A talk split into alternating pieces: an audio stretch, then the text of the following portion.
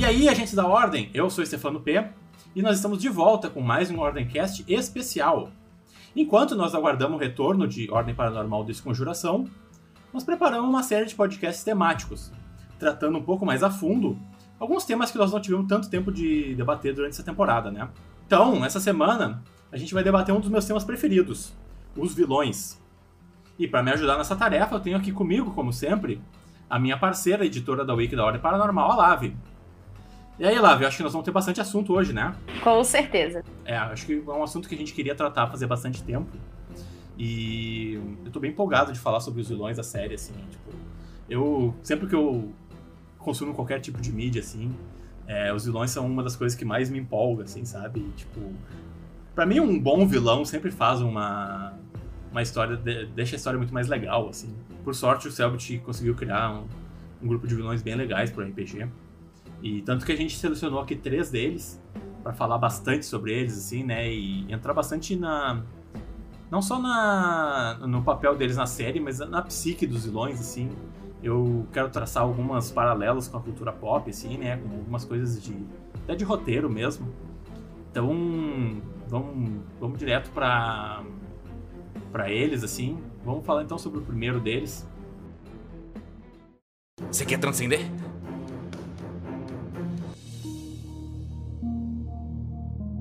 O primeiro vilão de nossa lista foi a chave final para a solução do mistério de A Ordem Paranormal. Agatha Volkman apareceu pela primeira vez no episódio final de A Ordem Paranormal. Ela era uma estudante de 15 anos que teve sua vida destruída pela prisão de sua mãe. E após enlouquecer com isso, iniciou uma série de assassinatos que a tornou conhecida como a assassina da árvorezinha. Tida como tímida na escola, Agatha contava apenas com a companhia de sua melhor amiga, Lina Kunst. E foi só depois do desaparecimento de Lina que a estudante decidiu se aliar ao namorado dela, um garoto metido detetive chamado Gabriel Oxford.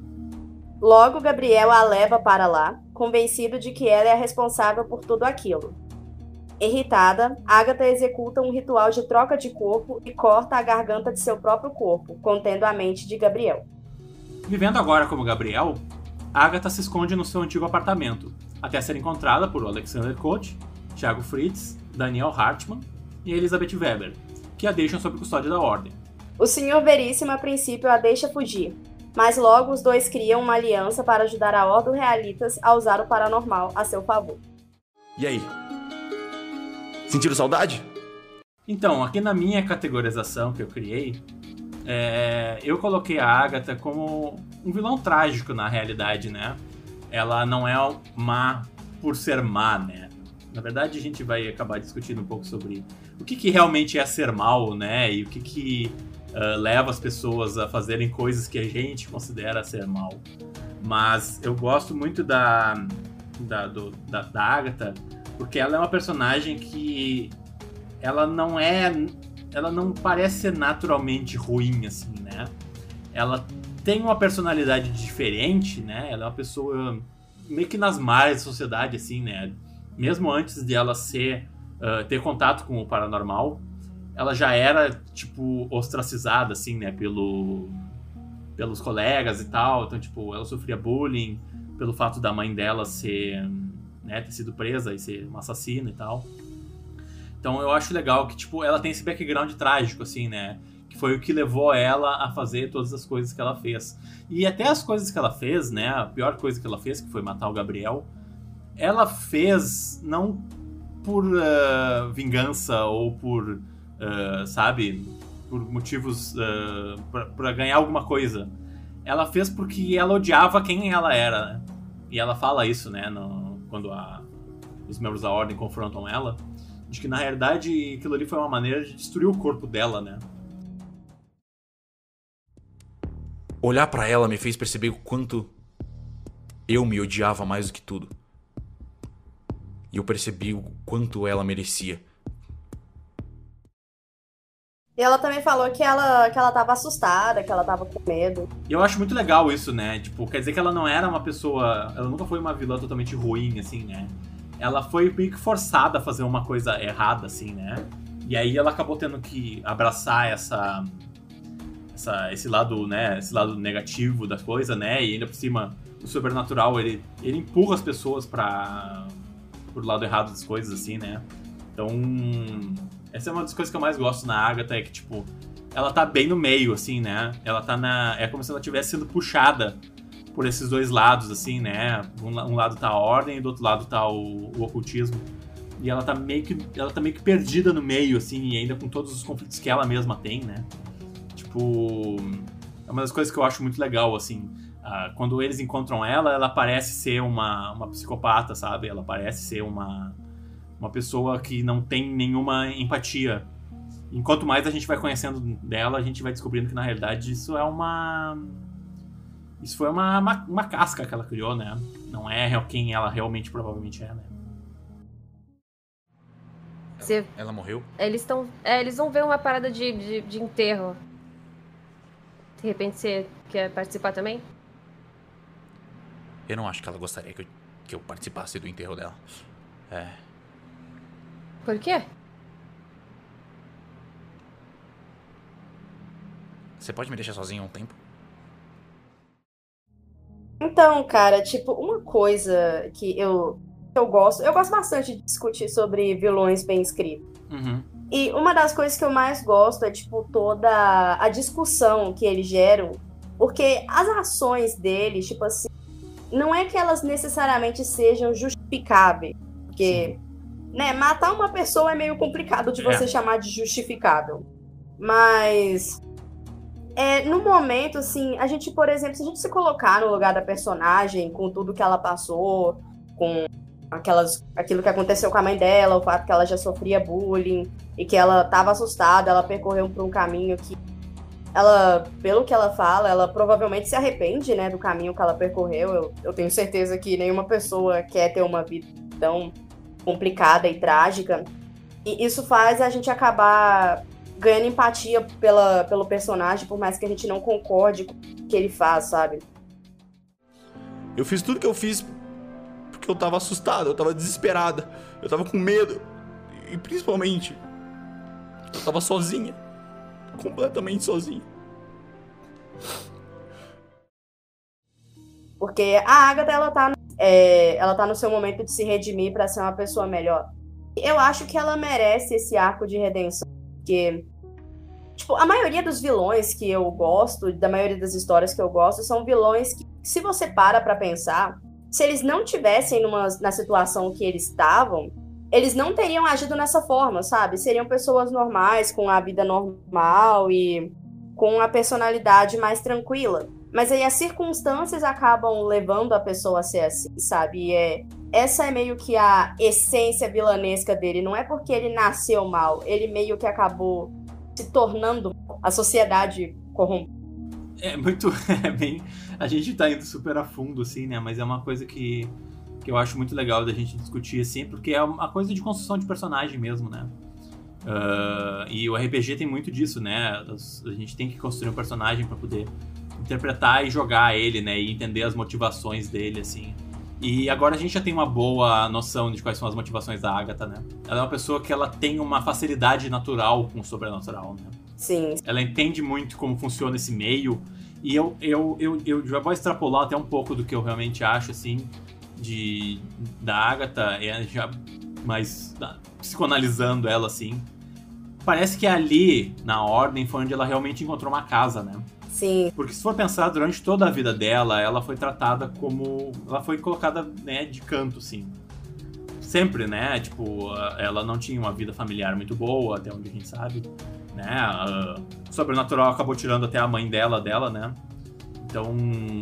É, sofria bullying na escola. É, exatamente. Ela sofria bullying na escola por causa de tudo isso, entendeu? Então, tipo, é, eu gosto muito desse, desse tipo de construção de personagem em que uma coisa desencadeia a outra, né? Então, tipo assim, a, a, o que aconteceu na infância dela uh, desencadeia o que aconteceu na escola, e aí o que, o que desencadeia, o que acontecia na escola com ela desencadeou o fato de ela ter matado o Gabriel, e aí isso, isso levou ela a uma vida de, né, de estar na margem da sociedade e de estar fugindo. E aí a gente tem um capítulo dessa história que a gente ainda não conhece, que é como o Senhor Veríssimo convenceu ela a entrar para a ordem e eu estou muito curioso para ver como que foi essa interação assim Né? A minha teoria é de que a comic que vai ser lançada junto com o Enigma do Medo vai, vai falar um pouco sobre isso, assim, né? E porque a gente sabe que a Agatha vai ser um personagem que vai estar no jogo. Sim. Então, eu tô muito. Eu, eu, eu, eu gosto muito disso, sim, né? E aí agora a gente tá chegando num ponto em que as coisas que aconteceram na vida dela já estão pesando, né? Sim. Ela já tá sentindo o peso de tudo que aconteceu durante a vida dela, assim. Eu acho isso muito legal, né? Tem vilões que eles fazem as coisas e eles morrem antes de poder uh, né, sofrer as consequências dos atos. E a, a Agatha não, né? Ela, ela sobreviveu ao ponto de, de já estar tá no outro lado, né? De estar tá vendo o, o, mal que o, que o sobrenatural e o ocultismo faz pro mundo, assim. Eu acho isso, é, é, esse é um aspecto que eu acho muito legal da personagem. É, é meio doido você parar pra pensar que ela tem só 16 anos, é, cara. Ela é, é. tipo. Ela é muito nova pra, sabe, ter a cabeça tão perturbada. Assim. Então. É, tem, tem outro aspecto que eu gosto bastante dela, sabe? O fato de que ela. É, é, aí tu vê que realmente ela foi jogada naquela posição, entendeu? Ela não teve maturidade para lidar com o, com o que aconteceu durante a vida dela, entendeu? Então, tipo ela não tá ali por, por, própria, por vontade própria. Eu acho que se dependesse dela mesma, ela seria uma adolescente normal e estaria ainda estudando no colégio e tal. Mas, enfim, todo mundo da vida dela foi tirado dela, né? Tipo, uh, os amigos dela foram mortos, a mãe dela foi, foi, né?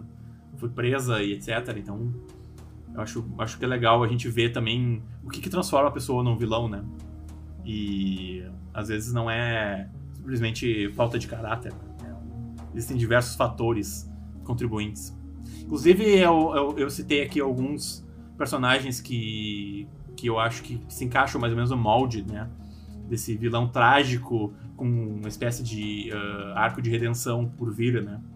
E uh, o, o, quando se fala em arco de redenção, o personagem que eu mais ouço falar é o, é o Príncipe Zuko de Avatar, que realmente foi introduzido como o grande vilão da série e aos poucos a gente foi conhecendo um pouco mais de um outro lado dele, né?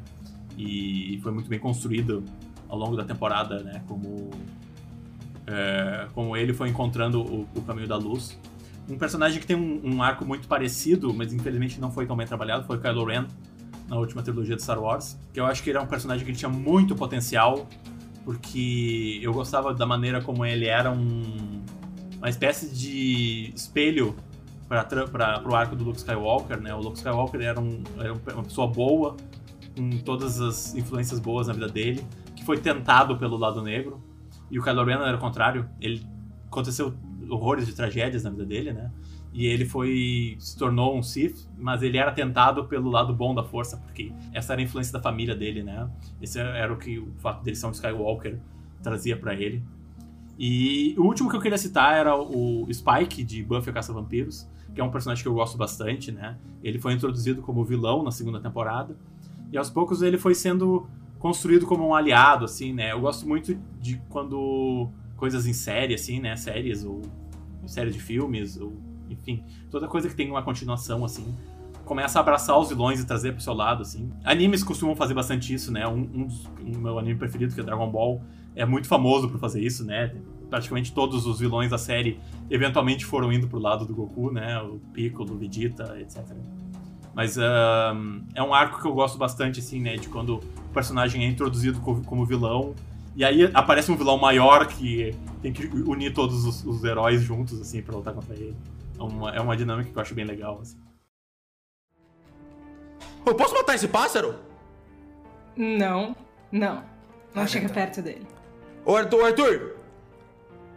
É. Eu posso matar a Jennifer? Não, você tá louco. Eu preciso de. Eu preciso enfraquecer a membrana.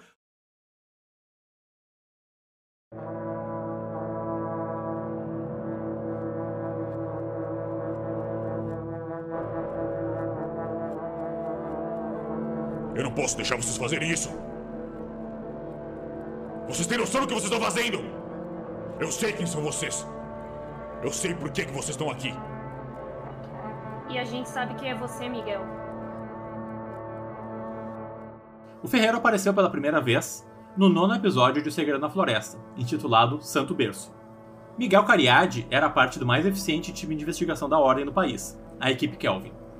Perseguindo dois cientistas ligados ao ocultismo, ele e seus colegas acabaram descobrindo um estranho povoado escondido nos arredores de Carpazinha, Rio Grande do Sul. Quando Mariana e Kenan saíram para informar a ordem da descoberta, Miguel fica preso na distorção temporal do Santo Berço e se apaixona pela Ferreira. E pelo estilo de vida do lugar, eventualmente acaba traindo seus colegas e se tornando o novo ferreiro. Bom, a gente já falou bastante sobre o Ferreiro aqui na, na, no podcast. Eu acho ele um personagem sensacional. E para mim ele se encaixa na, no molde de um vilão obstinado, né? Ele é o tipo de vilão que ele tem um objetivo. E ele, o que torna ele um vilão é o fato de que ele não mede esforços para fazer para fazer cumprir os objetivos que ele tem, né? Então o, o Ferreiro ele acreditava que o, o Santo Berço era era o lugar perfeito, né? E que era o trabalho dele manter o Santo Berço exatamente do jeito que ele era. E ele estava disposto a fazer qualquer coisa, qualquer coisa, para manter o Santo Berço daquele jeito. E essa é uma característica do vilão que eu acho muito legal, que é ele é uh, ele tem um objetivo nobre entre aspas, né? Pelo menos ele acredita que que ele tá fazendo uma coisa boa para as pessoas ao redor dele, no caso, né? E ele, ele, ele, ele faz qualquer coisa, entendeu? Ele mata, ele. Ele. Sabe? Ele não tem escrúpulos. Apesar de ele não parecer ser uma pessoa ruim e não sentir prazer em fazer o mal, ele é tão obcecado em cumprir os objetivos dele que ele é capaz de passar por cima disso, sabe? Sei. É, esse tipo de característica, para mim, faz o vilão se aproximar bem mais tipo, dos heróis do que dos vilões, sabe? Porque tem muitos heróis que, tipo, claro, o herói geralmente tem uma moral mais pro lado do bem.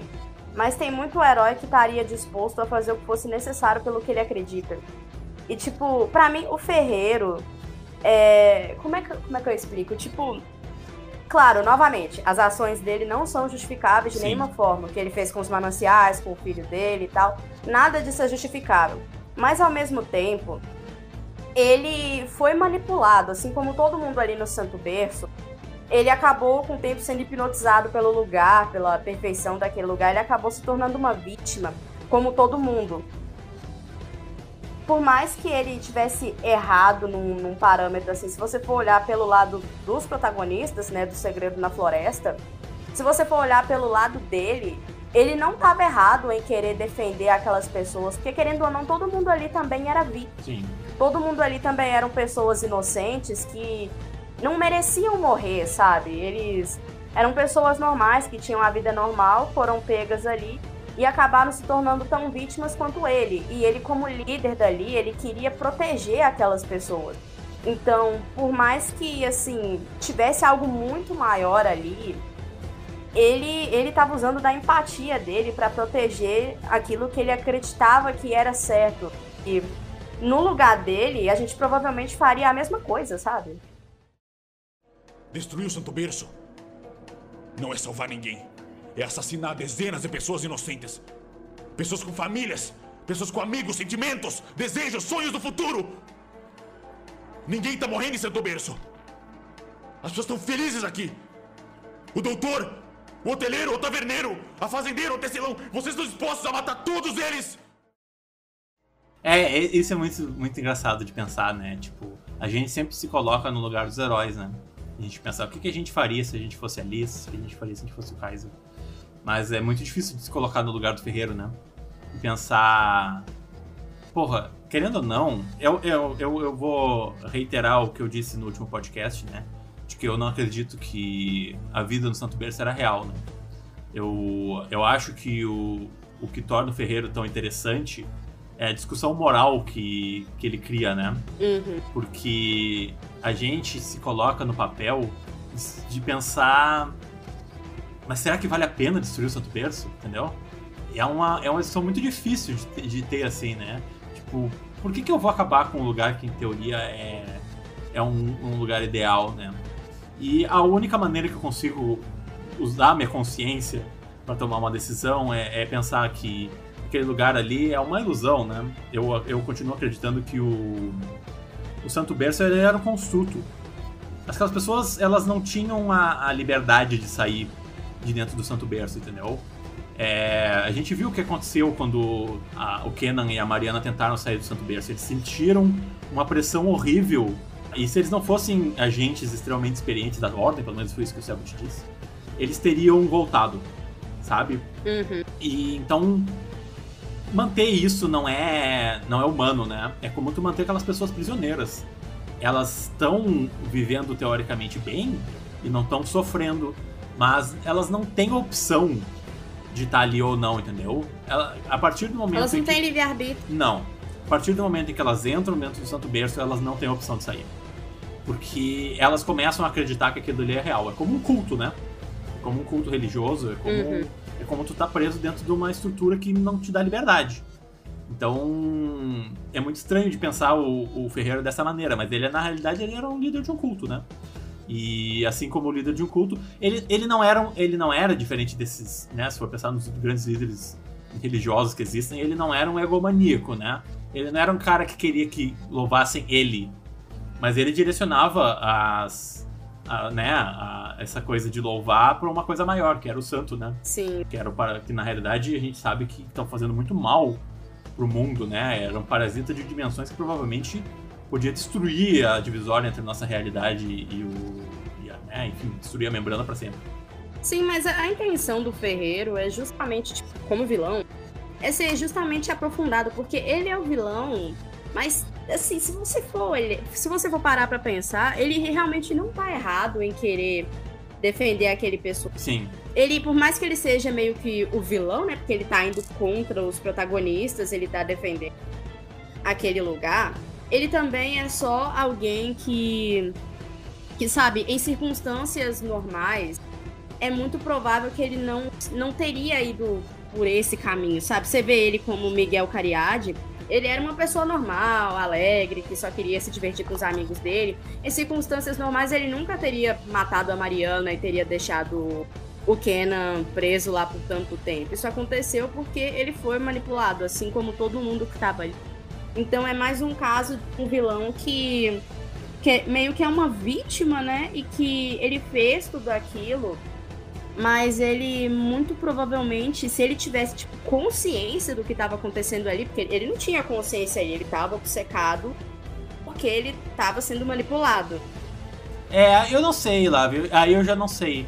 Eu acho que o Selbit deixou isso muito vago de o quanto ele realmente fez o que ele fez porque ele acreditava e quanto ele fez porque ele estava hipnotizado. Porque a impressão que eu sempre tive sobre o Ferreiro é que, em certo nível, ele tinha plena consciência do que ele estava fazendo. E eu- o que eu acredito é que quando ele confrontou os outros membros da equipe Kelvin dentro da caverna, ele cometeu um erro, né? Que foi, tipo, ele não conseguiu convencer eles a ficar e ele se viu obrigado a matar a matar a Mariana e prender o Kenan, né? E eu acho que ele, depois disso, pensou: pronto, agora já fudeu, agora eu vou ter que abraçar isso. Foi como a, como a Agatha. Ela, ela, quando, depois que ela matou o Gabriel, ela não tinha como voltar atrás, entendeu? Então ela, ela disse: ok, agora eu sou uma ocultista, não, eu não tenho mais como voltar. E eu, eu vejo o Ferreiro da mesma maneira. Eu acho que, em certo ponto, realmente, ele estava sendo influenciado pelo, pela, pela hipnose do tempo lá e tal, né? Pelo, pela influência do Santo Berço. Mas em certo ponto eu acho que ele tinha plena consciência do que ele estava fazendo. E aquela ali era a personalidade real dele, entendeu? A gente. O que, eu, o que eu quero dizer é que eu acho que o Miguel Cariade, de verdade, ele era essa pessoa alegre. Mas quem é que não sabe? Quem é que não diz que no fundo ele tinha isso, entendeu? Ele tinha alguma coisa dentro dele que queria manter a ordem e queria fazer as coisas a- a- ao custo que precisasse, sabe? A gente não sabe. Sim, Eu acho que é como tu, é como tu falou antes. Ah, às, vezes os vilões, eles são. ah, eles se transformam em vilões por causa das circunstâncias. E eu acho que ele descobriu que na realidade ele era desse jeito por causa do que aconteceu ali dentro. Tudo ia embora, Kenan! Tudo ia acabar, Kenan! Miguel. Me desculpa. Me desculpa. Kenan, a gente pode ser feliz aqui, eu juro! Então, cara, tipo, o que que eu acho? Eu acho que, tipo assim, por mais que a hipnose de Santo Berço meio que seja uma hipnose, Uhum. eu acho que, tipo, eles não tiram completamente a índole e a consciência da pessoa, sabe? Eu acho que eles só. Sim. é Eu, que eu acho que eles, tipo, que berço, tipo, a- as pessoas elas estão meio que conscientes ali do que elas estão fazendo, mas que a índole delas é guiada pra proteger o Santo Berço, pra acreditar no Santo Berço. Mas a índole delas continua ali, sabe? Então, tipo assim. É claro que eu, eu acho que, tipo assim, é, o Miguel Cariade, ele, em circunstâncias normais, é, se ele não tivesse guiado a índole dele pro Santo Berço, ele não teria matado os amigos dele. Eu acho que precisaria de um negócio muito extremo, como o que aconteceu, para fazer ele matar os amigos dele. É uma índole que ele tem de querer defender o que ele acha certo. E se ele não tivesse sendo hipnotizado, vamos dizer assim, ele não faria isso, mas como ele já estava sob influência do Santo Berço, ele foi lá e fez. Então, tipo assim, óbvio, ele tem culpa do que ele tá fazendo, mas ao mesmo tempo ele é uma vítima. Eu concordo. Eu, eu também acho que ele é uma vítima, mas ele, ele, ele. Eu acho que é muito inocente da nossa parte dizer que ele foi simplesmente. ah, sabe? Que ele tava fazendo aquilo ali porque ele tava sendo controlado pelo, pelo santo. Eu, eu, eu realmente acredito que ele tem uma parcela de culpa. Sim, tipo, ele foi controlado, mas, a, mas ainda é ele. É porque eu acho que a morte da equipe Kelvin foi uma foi um confronto que eles tiveram ali, entendeu? E ele num momento de, sabe, às vezes num momento de de que tu não pensa, tu acaba cometendo um erro. E eu acho que foi isso que aconteceu, entendeu? Ele percebeu que, tipo, não, pera aí, o que vocês estão falando? A gente precisa proteger esse lugar, esse lugar é muito puro, sabe? A gente precisa manter isso aqui. E ainda por cima ele estava apaixonado pela Ferreira, porque ele sabe o que, que ia acontecer se a Mariana e o Kenan saísse, conseguissem sair com vida de Santo Berço. E aconteceu o que aconteceu depois que, que a equipe E chegou lá, né? Ah, a Ordem, por natureza, precisa destruir o paranormal.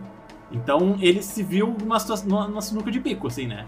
Ele, ele pensou, eu preciso matar esses caras, entendeu? Tanto que ele, ele, ele manteve o Kenan vivo, ele não conseguiu matar o Kenan, né? E aí tem um pouco de sadismo da parte dele, eu acho, né? Porque deixar uma pessoa presa durante 30 anos é, um, é uma coisa, pra mim, impensável, né? Mas naquele ponto eu acho que a, a mente dele já estava tão focada em manter, a, manter o Santo Berço de pé que ele não conseguiu mais voltar atrás, né? E ele sabia que não, não tinha o que fazer, né? Ele não queria matar o Uhum. Kenan e ele não tinha como deixar o Kenan sair, porque senão eu- o Kenan ia alertar a Ordem e a Ordem ia destruir o Santo Berço. Deve ser bem feliz mesmo de ficar dentro de uma cela branca pra sempre. Você não entende, você nunca esteve perto do símbolo. Você não sabe o quão bem ele te faz. Mas só pra, ah, então, ah, encerrar, assim, eu queria fazer o meu paralelo com os personagens da cultura pop, né? E pra mim, o personagem que, da cultura pop que mais se encaixa né, nesse molde que o Ferreiro tem, assim, de um vilão obstinado por fazer o que ele quer, é o Thanos. Principalmente na versão dele do que a gente vê no, no universo cinematográfico da Marvel, né? Porque o Thanos, como a gente vê nos filmes, ele não é uma pessoa ruim por si só, assim, né? Ele é um pouco sádico, né? E ele é um pouco cruel, mas ele tem um plano maior por trás, né? Ele, ele acredita que se ele ah, trouxer balanço de volta pro universo, o universo vai ser feliz, né? E ele tá disposto a fazer qualquer coisa pra isso, né? E, e- e a única maneira de fazer isso, é óbvio, é juntar as joias do infinito. Ah, que, é bem diferente do que acontece nos quadrinhos, né? Onde é uma, é uma coisa bem mais ah, alegórica, assim, né? Ele, ele é apaixonado pela morte e aí ele quer destruir o universo para dar de presente para ela. É uma coisa bem meio mito grego, assim, sabe? Que eu acho bem legal também, mas enfim, não foi o caminho que eles tomaram nos filmes. Mas é, eu acho legal essa a gente pensar nesse paralelo, porque eu acho que o Thanos ele é meio que uma espécie de ferreiro, assim, sabe? Ele no momento em que ele conseguiu atingir o que ele queria, ele disse, ok, eu encerrei, eu não preciso continuar fazendo maldade, sabe? Eu não preciso continuar perseguindo as pessoas. Eu já consegui o que eu quis, sabe? E foi isso que aconteceu com o Ferreiro. No momento em que ele estabeleceu a, normalidade no Santo Berço, ele não, ele não foi tomar o poder, a força, ou pra ganhar mais coisas pra ele, assim. Ele só queria manter aquilo ali, entendeu? Eu acho muito legal, assim. E só pra não... não uma- um outro personagem que me veio à cabeça agora é o Magneto. Também tem uma, uma visão distorcida do mundo, assim, né? Em, em comparação com os protagonistas. Porque o que é uma coisa que eu gosto bastante do Magneto é que ele é, ah, assim como os grandes vilões, né? Eles são um reflexo negativo do herói. Então, o Magneto ele é o lado negro do, do Xavier, né? Ele, ele é um, ele tem os mesmos objetivos, né? Ele quer uma igualdade entre os mutantes e os humanos, mas assim como o Ferreira, ele tá disposto a fazer qualquer coisa para atingir isso, né? que é uma coisa que o professor Xavier não tem a capacidade de fazer. E o Ferreira é muito legal porque ele é um ele é um membro da ordem, né? Ele é o, o um lado negro da ordem, assim, né? E, e se o, os, os, agentes da ordem virassem ocultistas, entendeu? O que, que eles seriam capazes de fazer? E eu acho muito legal, né? A gente viu meio que essa esse interruptor ligar, assim, né? E transformar ele. Ah! E aí ele já se tornou um vilão, entendeu? Tipo, eu acho muito legal quando o vilão ele tem essa, esse paralelo com o herói, né? É uma das coisas que eu acho que, em termos de roteiro, o, o RPG acerta muito, assim, né? E, tipo, é de mostrar uh, um, meio que uma visão distorcida dos heróis, assim, né? E uh, todos esses, esses vilões que a gente tá falando, eles têm uma espécie de ligação com os heróis, assim, né? Eles não estão totalmente soltos dentro do universo. Isso é uma coisa que eu acho muito legal, assim. Eu não me importo com o Eric Jor! Ele é o responsável por ter ligado todas as vidas dessas pessoas inocentes! A gente perdeu, a ordem perdeu! Não existe como ganhar, não existe como salvar ninguém! Existe como impedir essas pessoas de morrerem! E é o que vocês querem! Vocês querem assassinar cada um deles, friamente! Pessoas inocentes! É o que vocês querem! E eu não posso deixar isso acontecer! Eu não vou deixar vocês destruírem a minha cidade!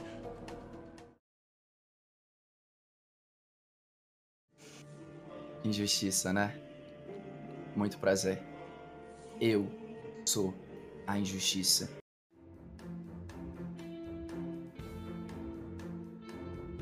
Gal fez sua primeira aparição no fatídico sexto episódio de Ordem Paranormal Desconjuração Elizabeth. Muito pouco se sabe ainda sobre a verdadeira motivação e história da vida de Gal. O que se sabe é que ele era um garoto órfão com um comportamento rebelde e que era constantemente punido pelos diretores do orfanato Santa Benefreda. Se sabe também que ele esteve provavelmente envolvido no incêndio do orfanato, que, em seguida, aliciou seus colegas a formar a Ordem da Desconjuração. É, então aí o Gal é um vilão meio complicado de se discutir, porque eu acho que faltam peças nesse quebra-cabeça pra gente ainda entender. Primeiro, a gente não sabe qual é o master plan dele, né?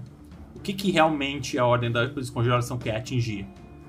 A gente sabe que eles querem usar o paranormal pra. Uh, disseminar no mundo é, é, é muito vago ainda para mim, sabe? É, é, até difícil de colocar em palavras qual é que é o verdadeiro objetivo do Gal, assim. Mas eu acho que a gente tem elementos suficientes para entender que tipo de vilão ele é, assim. E, na minha opinião, baseado mais na interpretação do João do que em qualquer outra coisa, ele é uma espécie de um vilão psicopata, assim, né? Ele é o vilão que ele sente prazer em fazer o mal, né? Ele, ele tem algo na mente dele que faz ele acreditar naquelas coisas e querer fazer aquilo, entendeu? É diferente do Ferreiro, que não sentiu nenhum prazer em destruir a equipe Kelvin, sabe? Ele é um. Ele é um vilão que ele acredita tanto no que ele quer fazer que ele sente prazer naquilo, sabe? E, e essa, essa, esse é um tipo de vilão que é muito. é muito difícil da gente conciliar, assim, né? Porque já vai para um outro lado da, da, da, da, da mente humana que é meio, meio complicado da gente né, simpatizar e tal. Tipo, a gente não sabe se as maiores profundidades do Gal, se ele é tão complexo quanto todos os vilões que ele falou até agora, porque assim, pra mim, vilão que faz o mal, meio que só fazer o mal, perde um pouquinho de profundidade. Tipo, eu sei que é, psicopatia é uma doença, que é, muitas, muitas pessoas são meio que más, simplesmente más, mas Sim, eu só, acho é só pra deixar claro que eu não tô diagnosticando o Gal como psicopata, eu não tenho nem condição nenhuma de não, falar sim, isso. é só... Só porque, é, é, na minha opinião, ele é esse tipo de vilão, assim, né? Eu tô encaixando eles meio que em caixas. Sim, sim, e tipo assim, esses vilões, eles são mais difíceis, pelo menos até agora, de você meio que tem muita discussão moral em relação a eles, você uhum. acabar sentindo empatia por eles, porque ele é um vilão que só quer fazer o mal. É diferente, por exemplo, do Ferreiro e da Agatha, que eles têm ações. Eles fizeram coisas ruins que não são justificáveis de forma nenhuma, mas eles têm bem mais profundidade, complexidade, eles têm motivos, eles tiveram traumas, uhum. tiveram consequências de Sim. escolhas e coisas que ele não tiveram como escolher. Então é bem mais complicado. Eu não sei se o Gal vai ter esse tipo coisa também, se ele realmente tem uma razão bem mais complexa ou se ele simplesmente quer fazer o mal porque sim. Pois é, é, é que, é que tá, é que isso tá ligado com esse objetivo que a gente não sabe, entendeu? É. Então, essa sempre foi a minha visão sobre o Gal, é que ele, ele tem um, um, um plano maior, e aí a gente, só que a gente não sabe o que, que é, entendeu? É muito complicado. Ele até agora, pra mim, é o vilão mais uh, terrível, assim, né? Ele parece ser, tipo, nenhum dos outros vilões foi tão ameaçador, assim, tão amedrontador, na minha opinião, assim, sabe? Porque eu acho que é isso que dá, nos dá um pouco de medo, assim, quando a gente vê um vilão.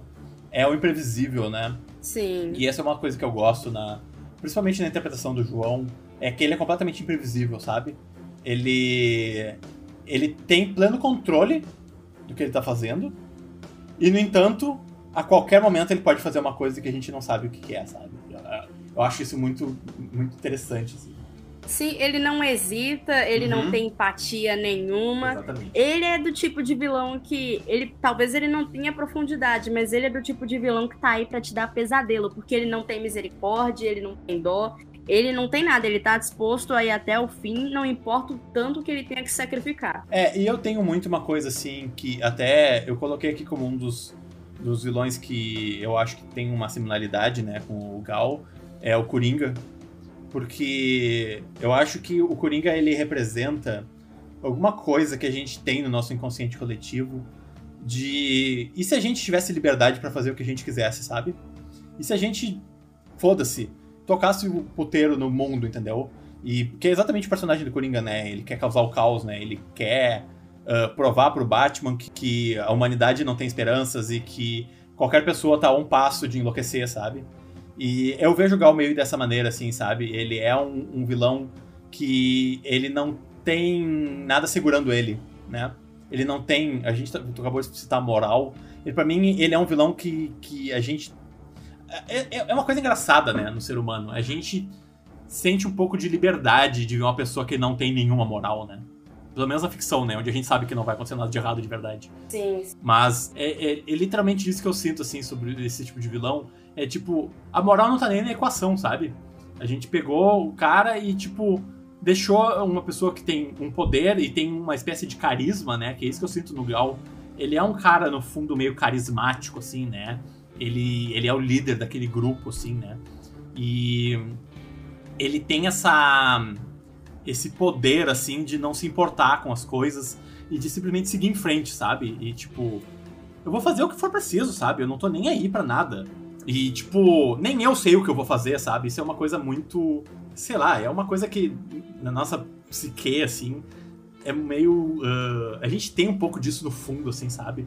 No, no lado mais negro da nossa mente assim, de, de- de encontrar um pouco de conforto numa pessoa que não precisa cumprir as regras da sociedade, assim, sabe? É foda de falar sobre o Gal, né? Porque eu acho que a gente tem um pouco de indício de que a infância dele provavelmente foi complicada, né? A gente sabe que ele cresceu num orfanato. E eu tava agora mesmo lendo aquele documento que eles encontraram no orfanato sobre em que eles citam o Gal e eles falam sobre como ah, o Arnaldo Fritz não pode descobrir sobre o tipo de punição que tá acontecendo ali dentro. Então a gente percebe que era um lugar bem severo, assim, né? Que provavelmente eles tinham punições Sim. físicas e tal. E o que tipo de coisa que isso faz com uma pessoa, assim, né? Não que, mais uma vez, né? Não que isso justifique nada do que, ah, né? Matar uma pessoa é algo injustificável, né? Mas é, é interessante pra gente, pelo menos, entender o que, que tá se passando dentro da cabeça dele, assim.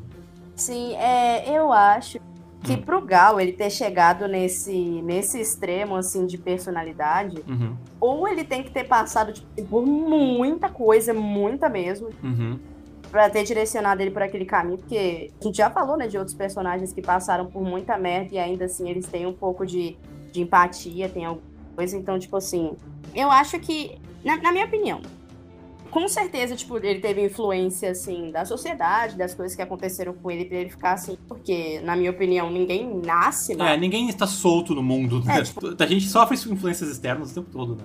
É, tipo, pra mim, pra mim não existe ninguém 100% bom, nem ninguém 100% mal. A gente Exato. tem tendências de mais pra um ou pra outro, mas não tem nada preto e branco. Pessoas são tons de cinza.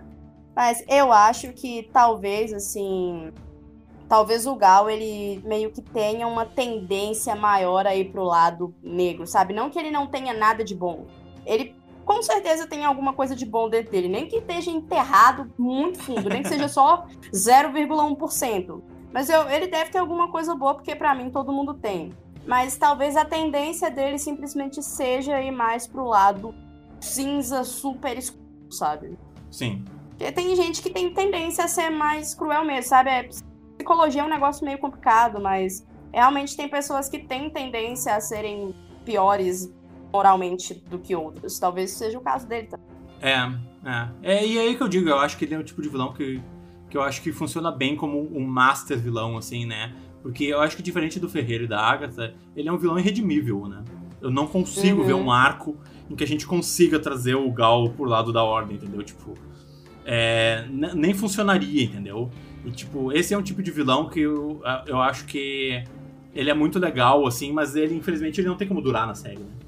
Porque no final da, da, da desconjuração ele precisa morrer. A gente não tem como redimir o Gal, entendeu? Ele não, ele não tem essa parte, sabe? É, é, é o que eu sinto nele, assim, sabe? Essa parte da cabeça dele não, não, não existe, entendeu? A parte em que ele vai entender qual é o real objetivo da ordem e por que, que o Senhor Veríssimo faz isso, ele não. Ele não consegue nem entender isso, sabe? Tipo, ele vive em outro planeta já, sabe? E, e é isso que faz ele tão poderoso, né? É, é, é isso que torna ele uma, uma ameaça tão grande para os protagonistas, é que os protagonistas têm que se preocupar com um bilhão de coisas durante a aventura. Ele não tem que se preocupar com nada. A única coisa que ele tem como se preocupar é o objetivo dele, que, é- que é provavelmente disseminar o, o caos no mundo, né? Uhum. Então, eu acho muito legal esse tipo de vilão, assim, né? E eu acho muito interessante o efeito que ele tem, assim, na cultura pop, né? Como eu digo, o Coringa, ele é um... Ele não é o vilão mais popular do planeta de graça, entendeu? É porque as pessoas veem alguma coisa nele que, tipo, elas querem pra elas, sabe? No fundo, no fundo, escondido no fundo da nossa mente, a gente quer um pouco ser daquele jeito e não pode, né? Então eu acho que é, é, isso, que eu, é isso que eu acho que é rico num personagem como Gal. Saber tudo é perder tudo. Você tinha que lembrar disso antes. Ninguém cumpriu o papel ainda. O caminho tá traçado. Mas ainda falta um pouco.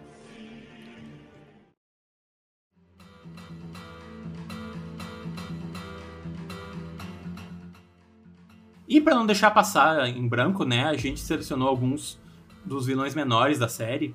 Ah, só pra deixar mais claro que a gente acabou categorizando esses vilões, vilões, né, como seres racionais, porque ia ficar meio difícil pra gente colocar zumbi de sangue, né, existido numa categoria de vilão, assim, eles não são exatamente seres conscientes, né, então, tipo, eles, eles não são personagens que a gente pode sentar e analisar, né. Então, só pra gente não deixar passar batido, vamos citar alguns dos vilões da série que não tiveram tanto impacto quanto esses três que a gente discutiu. Mas o primeiro que eu tenho aqui na minha lista é o diretor da escola Nostradamus, o Álvaro Augusto. É, a gente não conseguiu saber, claro, quase nada sobre ele, né? Quando eles chegaram até o bunker, o, o Álvaro já estava morto. Mas o, pelo pouco de informação que a gente teve nos flashbacks e, né, e nos, documentos, etc., a gente sabe que ele era um cara meio que obcecado por poder, né? Que é outra característica dos vilões, assim. Em seguida, a gente tem outro vilão que aí já começa a deixar meio complicado, né? Porque ele é um, um monstro, mas ao mesmo tempo ele é tão icônico, né? E ele foi uma pessoa. Que é o Carniçal, né? E eu acho que o Carniçal ele é muito importante na história da série. Primeiro, como, como monstro, ele é um monstro muito legal, né? E a entrada dele na série pra mim foi algo tão icônico que não tem como a gente não, pelo menos, não citar ele aqui. E, enfim, as consequências de tudo que aconteceu dentro daquela casa foi algo bizarro que a gente tá até hoje, né? ah, sofrendo as consequências daquilo, enfim. Sim, mesmo ele sendo vilão menor, vamos dizer assim, ele. Só pela música, a narração do Selbit, o design dele já torna ele muito impactante, pelo menos pra mim. Um dos meus favoritos. Mas um outro vilão que eu, um vilão que eu gosto bastante é o Minerador, que também é outro momento ah, crítico do Segredo na Floresta, né? Que foi a. Foi uma virada de roteiro, assim, né? De, de a gente finalmente entender o que, que tá se passando na, de verdade dentro do Santo Berço. Que na realidade o Santo Berço não era aquele. aquele aquela utopia que a gente imaginava. E quando o Minerador finalmente se revela o vilão e ataca os, os personagens, pra mim é um momento muito. É um momento muito difícil de assistir, tá? Você cometeu um, um- um- um grave erro vindo pra cá, porteiro. Agora eu vou ter que lidar com todos vocês de uma vez só. E ele pega a cabeça do César e enfia a picareta com tudo na costela. Aí já partindo pra desconjuração, a gente tem o síndico Sidney Souza, né? Que foi o primeiro vilão que eles enfrentaram nessa temporada, né? Enfim, ele era o cara que gerenciava a situação dentro daquele prédio, né? Onde estavam acontecendo todos aqueles carregamentos, né? E eles estavam usando os, os moradores de rua para os experimentos dele, transformando eles em existidos e tal. Então, ele era um cara bem cruel e horrível, né? E eu acho legal como, desde que eles encontram o Sidney, ele tem uma aura negativa, assim, sabe? Como se ele tivesse sido consumido pelo ocultismo, assim. Ele é um, ele era um cara, Pra mim, ele parecia ser tipo um fanático, assim, né? Um cara que perdeu completamente a, a razão de ser, assim, e já tava totalmente tinha, teve a mente destruída pelo, pelas, né, pelas as forças do sobrenatural, etc. Aí a gente tem o Nathaniel, que é o. né, a gente viu muito pouco dele, mas agora a gente provavelmente vai ver muito mais, né? Agora que ele conseguiu escapar da cela. E a gente não sabe muita coisa, só de que ele era um cara super, né, ah, pomposo, assim, né? Um cara super organizado, né? Tudo bonitinho, assim. E que ele fazia parte da seita das máscaras, então. Eu acho que vai ser muito legal de aprender um pouco mais sobre a personalidade dele né, na- no, no- no retorno agora da série. Aí a gente tem também os membros da, da Desconjuração, o Henry, ah, que era o cara que eles encontraram lá do orfanato, que propôs todos os ah, todos aqueles jogos, né, e os desafios e tal.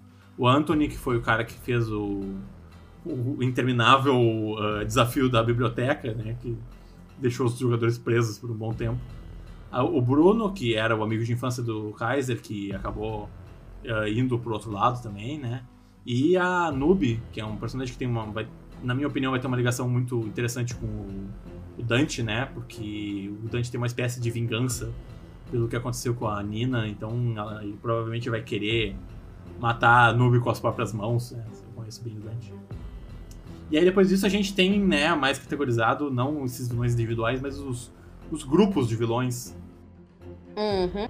É, dos grupos de vilões a gente colocou os cinco guardiões, né? Que são os cinco doutores, o Walter Luz, a Paula, o Mickey, o Eric, a Eva. Uhum. Que por mais que eles não tenham aparecido fisicamente, eles que são os responsáveis por toda a bagunça do Santo Berço. Vilões bem inteligentes até, que eles reuniram que cada um meio que sabe o que cada um se formou para poder formar meio que a sociedade perfeita e poder usar aquilo a seu favor.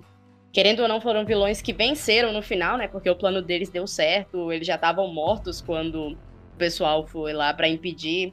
Então, é, eles foram, eles não apareceram fisicamente, mas foram muito, muito presentes. Eles foram bem marcantes para mim. É.